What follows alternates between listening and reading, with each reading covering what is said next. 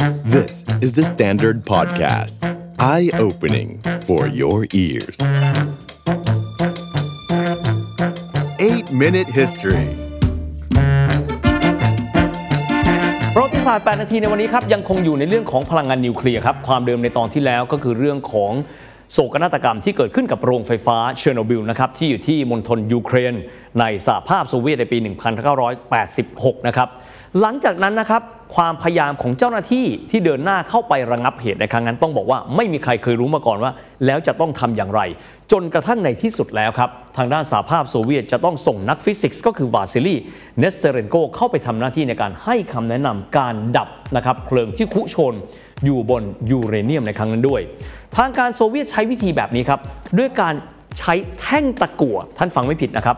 แท่งตะกั่วจำนวนมากในการย่อนลงไปจากที่สูง เพื่อให้แท่งตะกั่วนั้นสามารถที่จะไปปิดด้านบนของเตาปฏิกรณ์ปรมาณูในครั้งนั้นให้ได้ แต่แน่นอนว่าตะกั่วเองมีมลภาวะสูง กลายเป็นว่ามลภาวะในชั้นบรรยากาศนั้น เป็นการผนวกกันครับระหว่างยูเรเนียมกับตะกั่ว แต่ปัญหาคือเมื่อเป็นการปิดเตาปฏิกรณ์ปรมาณูจากด้านบนครับถึงแม้จะมีการปิดเตาปฏิกรณ์ปรมาณูจากด้านบนนะครับ แต่เมื่อยูเรเนียมมันหาทางออกจากด้านบนไม่ได้ ก็เลยหาทางลงใต้ดินกันด้วย และถ้าหากว่ามันไปทำปฏิกิริยากับน้ำอาจจะมีอันตรายขึ้นมาอีกครั้งหนึ่งก็ได้ ทางการโซเวียตครับจึงได้มีการส่งนะครับ คนทำงานในเหมืองแร่ 30 คน เดินหน้าในการขุดอุโมงค์ใต้ดินเข้าไปนะครับ โดยให้กรอบเวลาเพียงแค่ 1 เดือนในการขุดอุโมงค์ใต้ดินเข้าไป ทั้งหมดความยาว 5 กิโลเมตร โดยปกติน่าจะต้องใช้เวลาประมาณ 3 เดือน แต่ครั้งนั้นเร่งทำงานหามรุ่งหามค่ำท่ามกลางสภาพอากาศที่ร้อนจัดในช่วงเวลานั้น พวกเขาใช้เวลา 1 เดือนครับในการบรรลุภารกิจในครั้งนี้ ด้วยการโบกปูนและปิดช่องทางที่ยูเรเนียมนั้นจะไหลลงไปเจอผิวน้ำทางด้านล่างกันด้วย น่าสนใจมากครับ กระบวนการทั้งหมดนี้ ไม่มีอุปกรณ์ป้องกันใด ๆ ให้กับเจ้าหน้าที่เหมือง 30 คนดังกล่าวเลย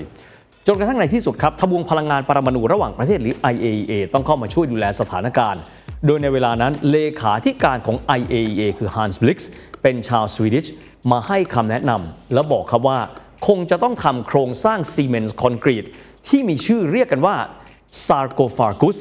เป็นภาษากรีกนะครับ แปลว่าโลงศพหิน ที่จะต้องมีการปิดnuclear reactor ทั้งหมดเลยก็คือเตาที่ 3 และเตาทีสี่ 4 ไม่ให้กัมมันตภาพรังสีนั้นรั่วไหลอีกต่อไปกันด้วยครับ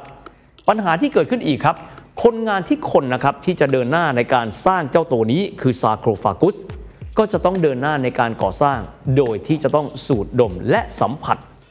และได้รับสารกัมมันตภาพรังสีอย่างต่อเนื่องตลอดเวลา โดยสรุปรวมแล้วครับ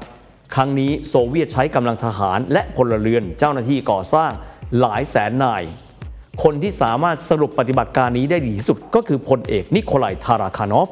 ที่บอกว่าพวกเราใช้กำลังคนสำหรับภารกิจนี้ มากกว่าที่พวกเราใช้ในการต่อสู้กับนโปเลียนซะอีก เหตุการณ์ในครั้งนั้นครับถ้าถามว่ามีคนที่เสียชีวิตโดยตรงเลยจากอุบัติเหตุนั้น ก็มีด้วยกันทั้งหมด 31 คนครับ ก็คือ 2 คนที่ตายทันทีกับอีก 29 คนที่มาตายภายหลัง แต่คนที่ได้รับผลกระทบเสียชีวิตจากกัมมันตภาพรังสีก็ดี คนที่ใช้ชีวิตเหมือนเดิมอีกไม่ได้ ก็คงจะมีจำนวนอีกมากมาย ตัวเลขที่ทางการสหภาพโซเวียตเปิดออกมา ก็คงจะไม่ใช่ตัวเลขที่สะท้อนความเป็นจริงนักสักเท่าไหร่ ในครั้งนั้นมีการประมาณการกันนะครับว่ากัมมันตภาพรังสีที่มีการแพร่กระจายไปยังยุโรปนั้น กินบริเวณกว้างถึง 2 ล้านตารางกิโลเมตร ลองคิดดูครับ ประเทศไทยมีพื้นที่ 513,000 ตารางกิโลเมตร ก็มีความหมายว่ากัมมันตภาพรังสีนั้น แพร่กระจายไปในพื้นที่ที่ใหญ่กว่าประเทศไทยถึง 4 เท่าตัวทีเดียวครับ แต่กันนั้นก็ตามแต่ครับ 10 กว่าปีให้หลังเท่านั้นเอง ผู้คนเริ่มต้นกลับมาคิดแล้วว่า เราควรจะหันกลับมาใช้พลังงานนิวเคลียร์อีกครั้งหนึ่ง สาเหตุเพราะโลกใบนี้ร้อนขึ้นทุกวัน เราจะใช้พลังงานฟอสซิลแบบเดิมไม่ได้ เราต้องหันกลับไปหาแหล่งพลังงานที่ ราคาไม่แพง ไม่ปล่อยก๊าซเรือนกระจก ถึงแม้ว่ามันจะเสี่ยง แต่มนุษย์ชาติพันธุ์ที่ถือว่าอหังการในภูมิปัญญาของตัวเอง ตั้งใจที่จะเดินหน้า และโลกนี้เรียกกระบวนการนั้นว่า Nuclear Renaissance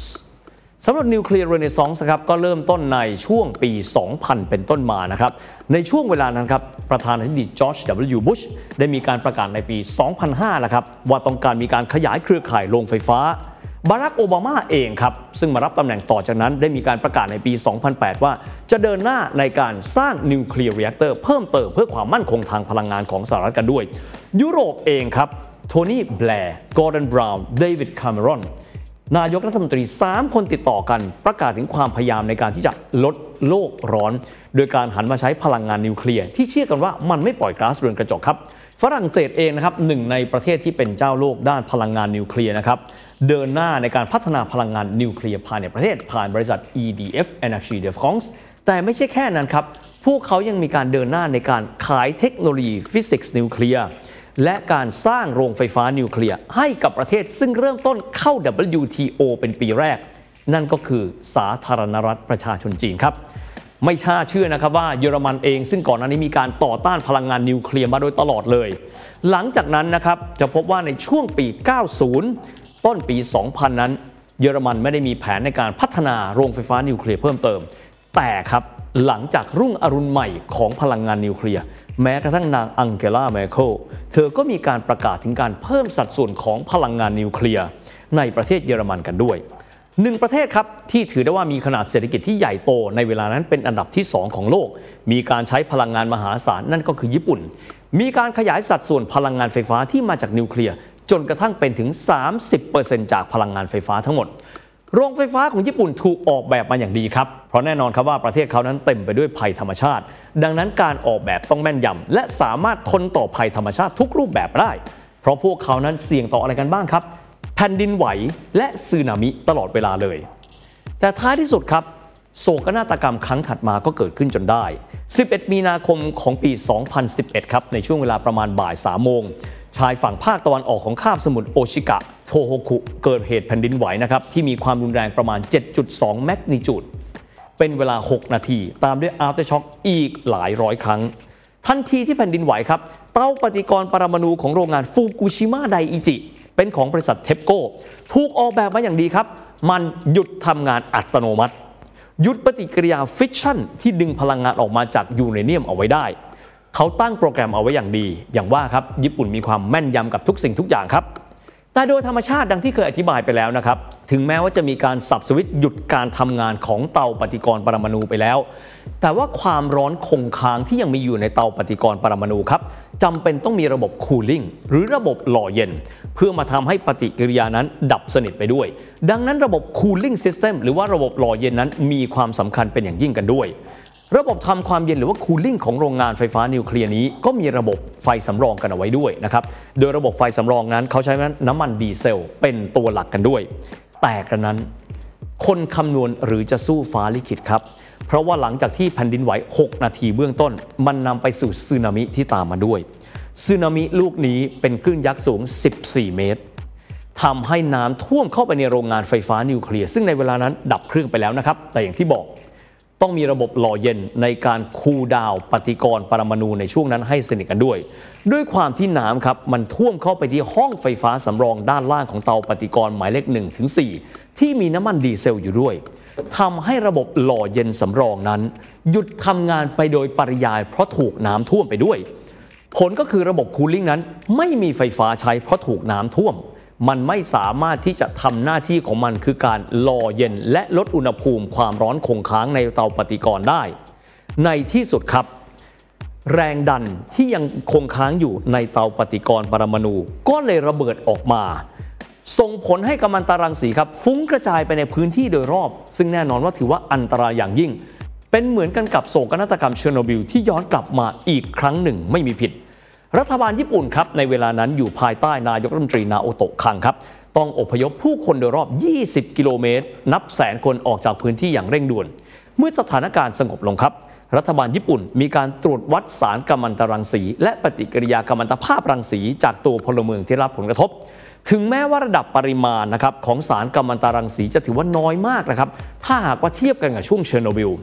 ถือได้ว่าประมาณ 10%นะครับของ ความเข้มข้นเฉลี่ยในช่วงของเชอร์โนบิลซึ่งถือได้ว่าอยู่ในระดับที่ไม่อันตรายต่อชีวิต แต่ครับมันส่งผลกระทบต่อคุณภาพน้ำในมหาสมุทรแปซิฟิกรวมถึงน้ำที่ไหลซึมลงไปในชั้นพื้นดินที่คูมาโมโตไม่น้อยทีเดียว ปรากฏการณ์ในครั้งนี้ครับส่งผลให้ญี่ปุ่น ซึ่งแม้ว่าณเวลานั้นนะครับมีเตาปฏิกรณ์หลายแห่งเลยที่ผลิตไฟฟ้าอยู่จำเป็นต้องมีการลดการทำงานของเตาปฏิกรณ์ปรมาณู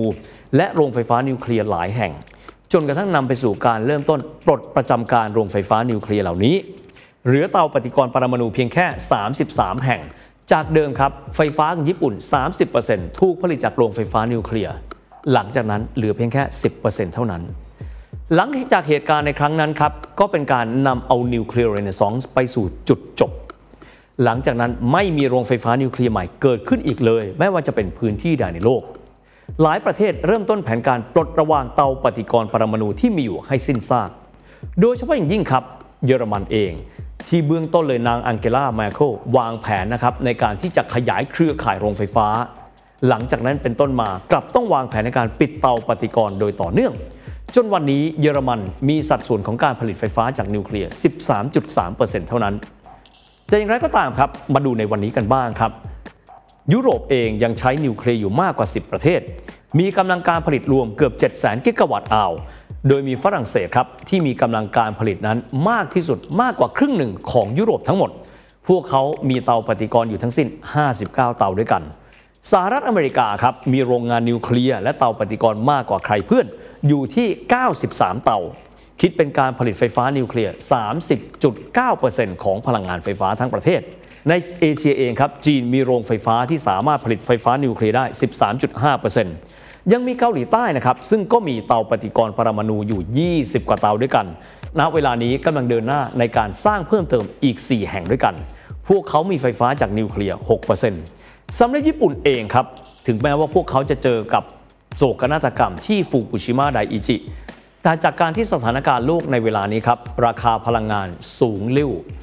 ค่าเงินเยนนั้นถือได้ว่าอ่อนค่าลงไปอย่างมหาศาล จนกระทั่งนายกรัฐมนตรีคนปัจจุบันครับฟูมิโอคิชิดะต้องทบทวนเรื่องความมั่นคงทางพลังงาน และแผนพลังงานนิวเคลียร์กลับมาใหม่ จึงได้มีการประกาศเมื่อไม่กี่สัปดาห์ที่ผ่านมานี้เองนะครับว่า ญี่ปุ่นเองคงจะต้องเดินหน้านะครับในการรื้อฟื้นโครงการพลังงานไฟฟ้าจากโรงไฟฟ้านิวเคลียร์กลับขึ้นมาอีกครั้งหนึ่งกันด้วย แน่นอนครับท่ามกลางความท้าทายของโลกใบนี้ ที่ราคาพลังงานนั้นสูงขึ้น ปัญหาเรื่องของภูมิรัฐศาสตร์ที่ยิ่งวันยิ่งมีความซับซ้อนมากขึ้นด้วย รวมถึงกระแสของการที่จะลดระดับนะครับอุณหภูมิความร้อนของโลก ไม่ให้เพิ่มขึ้นเกิน 1.5 องศานี้ทำให้ทั่วโลกนั้นจำเป็นต้องมานั่งคิดแล้วครับว่า หากว่าเราต้องการบรรลุทุกเป้าหมายในเวลาเดียวกัน ไม่เสียเงินกับค่าพลังงานเยอะ ไม่ทำให้โลกร้อนขึ้น ไม่สร้างความไม่มั่นคงในเชิงเศรษฐกิจ ลดภาวะการผูกติดกับพลังงานฟอสซิลแล้ว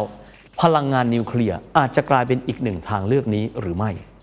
แต่อย่างไรก็ตามครับ มนุษย์เราคงจะต้องเรียนรู้จากประวัติศาสตร์ว่าที่ผ่านมา ถึงแม้ว่าการคำนวณจะดีขนาดไหน วิทยาการยิ่งใหญ่ขนาดไหน มนุษย์ต้องไม่เหลิง ไม่อหังการจนเกินไป เพราะท้ายที่สุดแล้วอาจจะไม่มีใครเหลือให้เขียนประวัติศาสตร์นี้อีกต่อไปก็ได้ครับ The Standard Podcast. Eye opening for your ears.